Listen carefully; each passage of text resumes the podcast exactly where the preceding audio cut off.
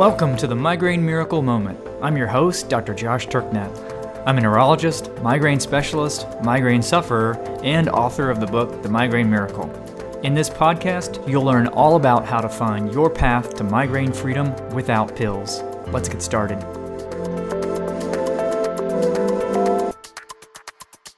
Hey, everybody.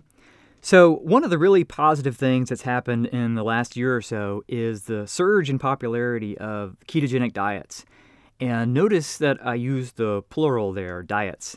So, rather than saying the ketogenic diet, uh, because there is no such thing as a single ketogenic diet, uh, which is one of the really important points that I want you to get from the discussion today. Um, but on the whole, this is a really great thing because it means that more and more people are taking their health into their own hands. Um, because by and large, this sort of thing isn't being recommended from people inside of the healthcare system. Um, and that they're realizing that nutritional therapies in general and uh, nutritional ketosis in particular can be an extremely powerful uh, tool for uh, better health. And of course, that's a, a lot of what the whole migraine miracle plan is all about. So I love that more and more people are both taking ownership of their health and are exploring ways of optimizing their health outside of the traditional uh, medical clinic, um, which isn't very well suited for that sort of thing anyhow, because that's not what it, the problem it was designed to solve. And as some of you may know, uh, we regularly host a 30 day keto challenge for folks in our Migraine Miracle community, which we refer to as the Keto Blast. Um, our next one is on June 2nd, and you can go to ketoformigraine.com, that's K E T O F O R migraine.com, to learn more and to sign up. Um, and uh, as I said, we do these challenges regularly. So if you're listening past that June 2nd start date, um, you can still go to that site and you'll see when our next one is. And uh, you will be able to even register and get early bird pricing for people who sign up uh, before the, the week before it begins. So, this episode, I wanted to kind of clarify uh, a few things about uh, a ketogenic diet and nutritional ketosis. Um, like all things that rise in popularity really quickly, um, it can sometimes be difficult to get accurate information uh, to separate what's real from what's hype. This sort of thing happened with gluten and with the uh, gluten-free movement, where suddenly, you know, one day you went to the grocery store and all all these things were marked as gluten-free, and uh, people got the impression that this was part of some kind of health movement. But if you asked the average person what the whole gluten thing was about, um, they wouldn't be too sure what gluten was or why someone would want to avoid it. Uh, but sometimes people were still buying gluten free products just because they thought you know it was good for their health. And um, companies started capitalizing on this and started marking everything they could as gluten free. Um, I even saw uh, sp- uh, sparkling spring water marked as gluten free. So um, all these foods that were naturally gr- gluten free were given this designation, and uh, uh, I'm sure that moved many products off the shelves uh, for people who really didn't understand what it was all about, but were kind of swept up in the movement, and in some ways were kind of taken advantage of. Now the same thing is really starting to happen, it seems, with uh, nutritional ketosis. Um, it's really uh, surged in popularity lately, which, as I said, is really great on the one hand uh, because it means that more people are recognizing its potential and that the word is spreading and people are getting results and, and others are seeing that and uh, taking notice. Uh, but what I don't want to happen is for people to get uh, taken advantage of um, because, like I said, um, when you combine sort of something that's rapidly growing in popularity, uh, when the sort of the overall uh, education about it is low, it creates the kind of ripe uh, environment for people to get taken advantage of by uh, opportunistic folks. Um, and I especially don't want this to happen uh, to migraineurs who may have heard that not only is keto great for things like obesity and diabetes and epilepsy, and potentially a whole host of other things like dementia and cancer, but that it's beneficial for migraines too. Uh, but not all keto diets are the same. Um, you can have two versions of a ketogenic diet, both of which will stimulate ketosis, uh, but one version would be a terrible idea for a migraineur. And even worse, I've been finding recipes online now fairly regularly that say they're keto and they aren't at all. And um, I guess they're just capitalizing on the popularity and hoping people won't uh, notice. Um, so, anyways, um, the goal here is to is to help um, clarify this issue, make sure everybody uh, has the, sort of the a baseline level of education. And I did uh, in the past do an episode on the ketogenic diet for migraines, so um, you may want to give that a listen either now or after you finish this one. In this episode, I'm going to answer some frequently asked questions about a ketogenic diet. So, the first question would just be What is a ketogenic diet? So, a ketogenic diet is just a diet that's designed to promote the production of ketone bodies in the liver. Uh, and ketone bodies are also referred to as ketones. And those ketones can then be used for energy by the brain in place of glucose, uh, which is our primary goal with the ketogenic diet. So, again, the main goal is to get the liver to make ketones so that the brain can then use it for energy in place of glucose or along with glucose, as uh, the brain of someone in ketosis is typically going to be using uh, both as energy substrates. The next question would be why would you want to do that? Why would you want your brain to be running on ketones? Well, because it appears that some pretty fantastic things start to happen when the brain uses ketones for energy. Um, one thing we've known that happens is that ketones in the brain are really good at preventing seizures. So they've been proven to do a much better job of preventing seizures than even the strongest and best drugs we've ever invented for it. And though we're in the early stages of understanding its full potential for other conditions, a ketogenic diet is already showing great promise in other areas like obesity, diabetes, and even cancer treatment and prevention, uh, brain cancers in particular, as well as for neurodegenerative disorders, uh, things like Alzheimer's and Parkinson's, along with uh, inflammatory conditions and migraines. And given the many parallels between seizure and migraine, these benefits aren't that surprising. I've personally used a ketogenic diet um, with great success in the treatment of my own migraines, um, as have many others now. And uh, many people with long-standing chronic migraines have found a ketogenic diet succeeding where all of the other treatments had failed. Um, and in addition to those therapeutic benefits, People also commonly experience a significant boost in energy and mental clarity uh, on a ketogenic diet. So, a lot of people just like the way they feel uh, when they're in ketosis. Um, it's also a really powerful tool uh, for weight loss, and it beats uh, calorie restricted, low fat diets head to head for weight loss. The next question then would be how exactly do you stimulate the liver to produce ketones? So, how do you get the body into nutritional ketosis? So there are several ways to stimulate the liver to produce ketones. Those ways include reducing dietary carbohydrates under a certain level, um, fasting. So most people are actually in mild ketosis in the morning after they've slept, and consuming what are known as medium chain triglycerides. Uh, and those are a particular kind of fat that are found in abundant amounts in coconut and in the oils that are derived from coconut. Another common question is my doctor or my nurse or my nutritionist or pharmacist or mother in law or hairdresser or mailman said that ketosis was very dangerous. Is that true? So, this is a very common response, uh, particularly those in the healthcare community.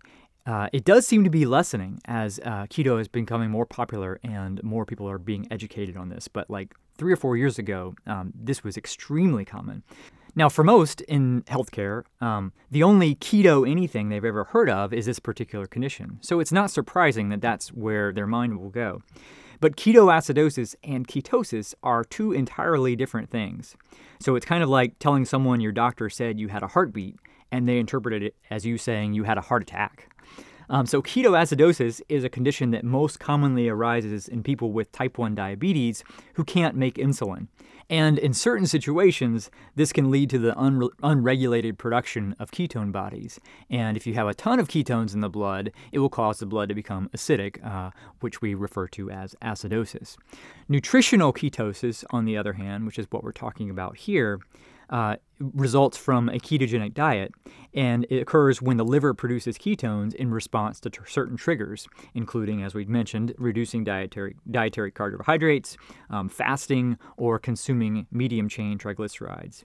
And under normal conditions, in the absence of pathological states like, di- like type 1 diabetes, the level of ketones in nutritional ketosis is nowhere near as high as it is in uh, diabetic ketoacidosis. So, another question you might have is this sounds a little too good to be true. Um, what's the catch? So, for most folks, the main hurdle is getting the body into ketosis in the first place. Um, once you start eating a ketogenic diet, especially if you're coming from uh, tr- a traditional modern Western diet that's going to be uh, high in carbohydrates, multiple changes uh, must occur inside the body to fully transition into ketosis.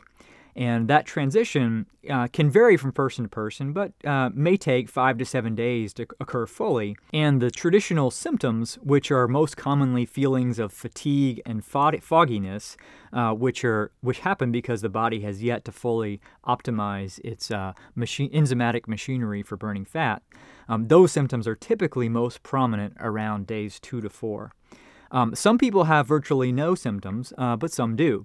And whether or not you experience any of those symptoms, again, has a lot to do with your dietary habits before adopting a ketogenic diet. Most folks will know when their transition to fat burning mode is complete or when they've kind of upregulated all that fat burning machinery they need uh, to uh, be fully in ketosis, as the fatigue is generally replaced by a dramatic surge in both energy levels and uh, mental clarity. So people will sometimes report experiencing uh, levels of mental clarity uh, or the absence of uh, brain fogginess that they haven't experienced in a very long period of time. So the next question would be Is there anything you can do to make that transition period easier?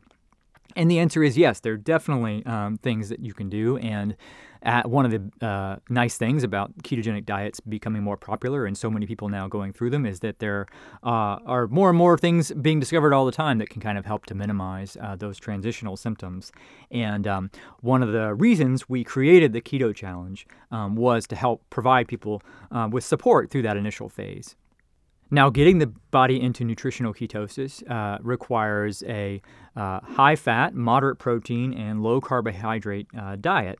So, another question people might have is uh, won't, that, won't all that fat uh, be bad for their cholesterol? So, multiple studies have been done on the effects of both low carbohydrate and uh, ketogenic diets on, on blood lipids or blood cholesterol. And to summarize, here's kind of generally what happens to blood lipids on a ketogenic diet and uh, how that would translate uh, to uh, the risk of vascular disease, um, which is um, heart disease, stroke, peripheral vascular disease. The thing, the reasons we care about uh, lipids and cholesterol in the first place is because of the concern that that, uh, that it could be linked to vascular disease.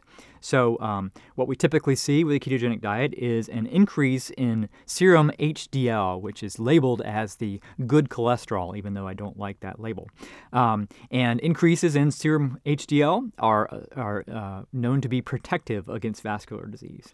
Um, uh, ketogenic and low carb diets also are linked to a reduction in the number of LDL, uh, low density lipoprotein particles. Again, that's also been known to protect against vascular disease. It's also uh, associated with an increase in the size of those LDL particles. Again, another phenomenon that's associated with protection against vascular disease. It's also usually associated with a significant reduction in serum triglycerides. Um, serum triglycerides tend to track very well with the amount of carbohydrates in the diet. And lowering triglycerides, which is commonly seen with low carb and ketogenic diets, is, is uh, associated with protection against vascular disease. We also typically see a reduction in the cholesterol to HDL ratio. Again, a, a, reduction in that ratio is also associated with protection against vascular disease. And we see a reduction in the amount of oxidized LDL, so LDL uh, particles that have uh, experienced oxidative damage from free radicals. And again, a reduction in the number of those is associated with protection against vascular disease. And, and again, this all comes from the research that has been done uh, on this issue, and uh, the specific references are provided in the uh, show notes for this episode. A ketogenic diet has also been shown to reduce blood pressure and body weight, and those are two additional factors that are well known to protect against vascular disease.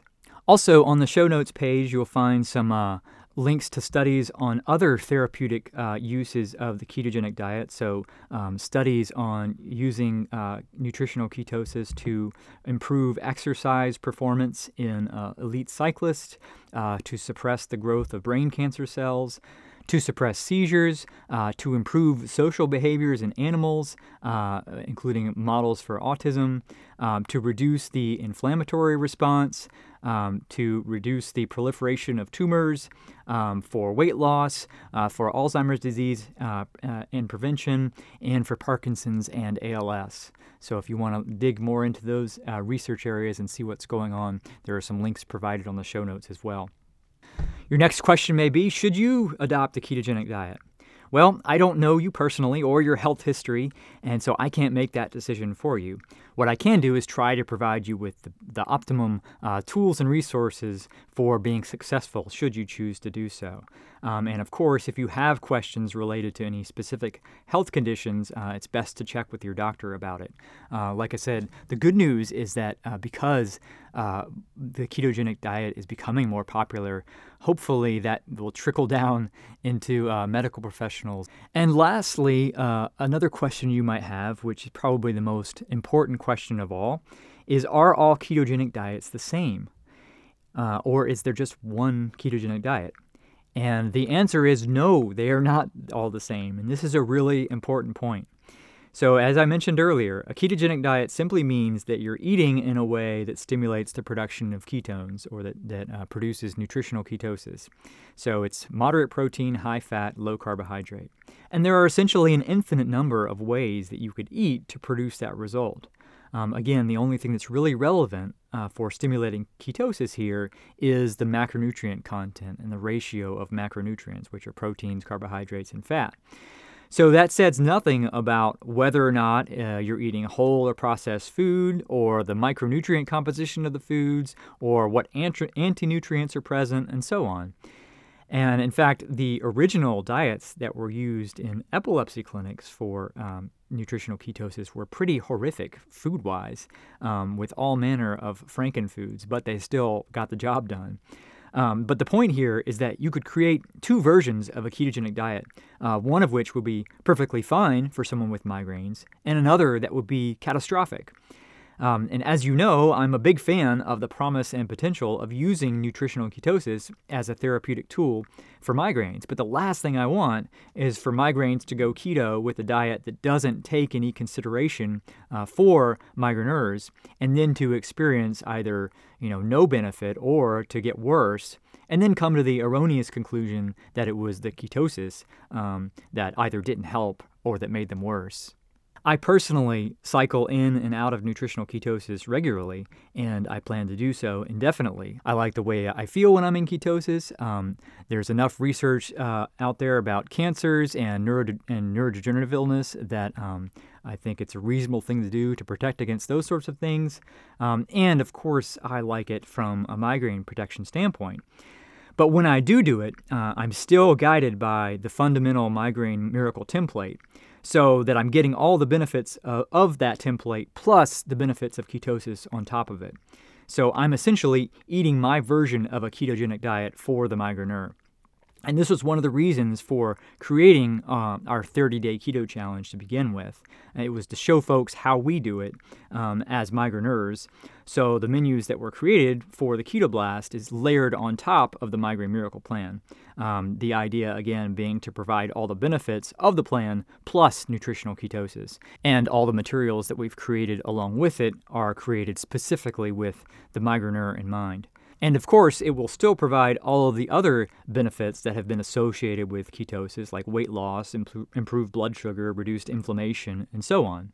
So, again, if you've heard about a ketogenic diet and you're wanting to see what it's all about, um, just don't go grab any old keto recipe or keto plan. Um, you could, you know, create this for yourself, um, creating meal plans that adhere to the Migraine Miracle framework, and then modifying them to ensure that you get the uh, macronutrients right. Or you can take part uh, in the 30-day um, keto challenge. Um, we also have uh, a keto menu that we send out every week as part of uh, Primal Provisions, which is our uh, weekly meal planning service. And uh, those menus are sent out to all of our uh, members of Migraine Neverland.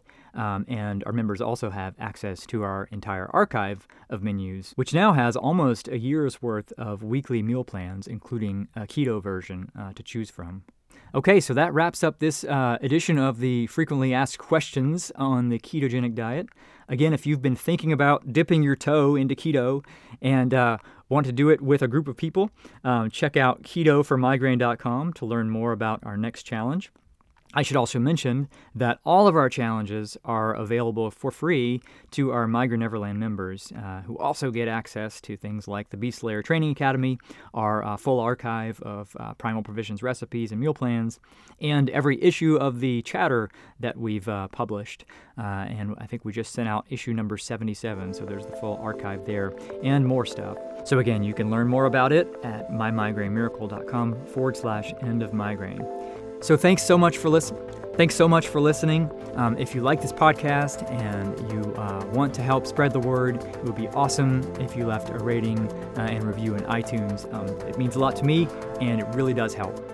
All right, until next time, go slay the beast.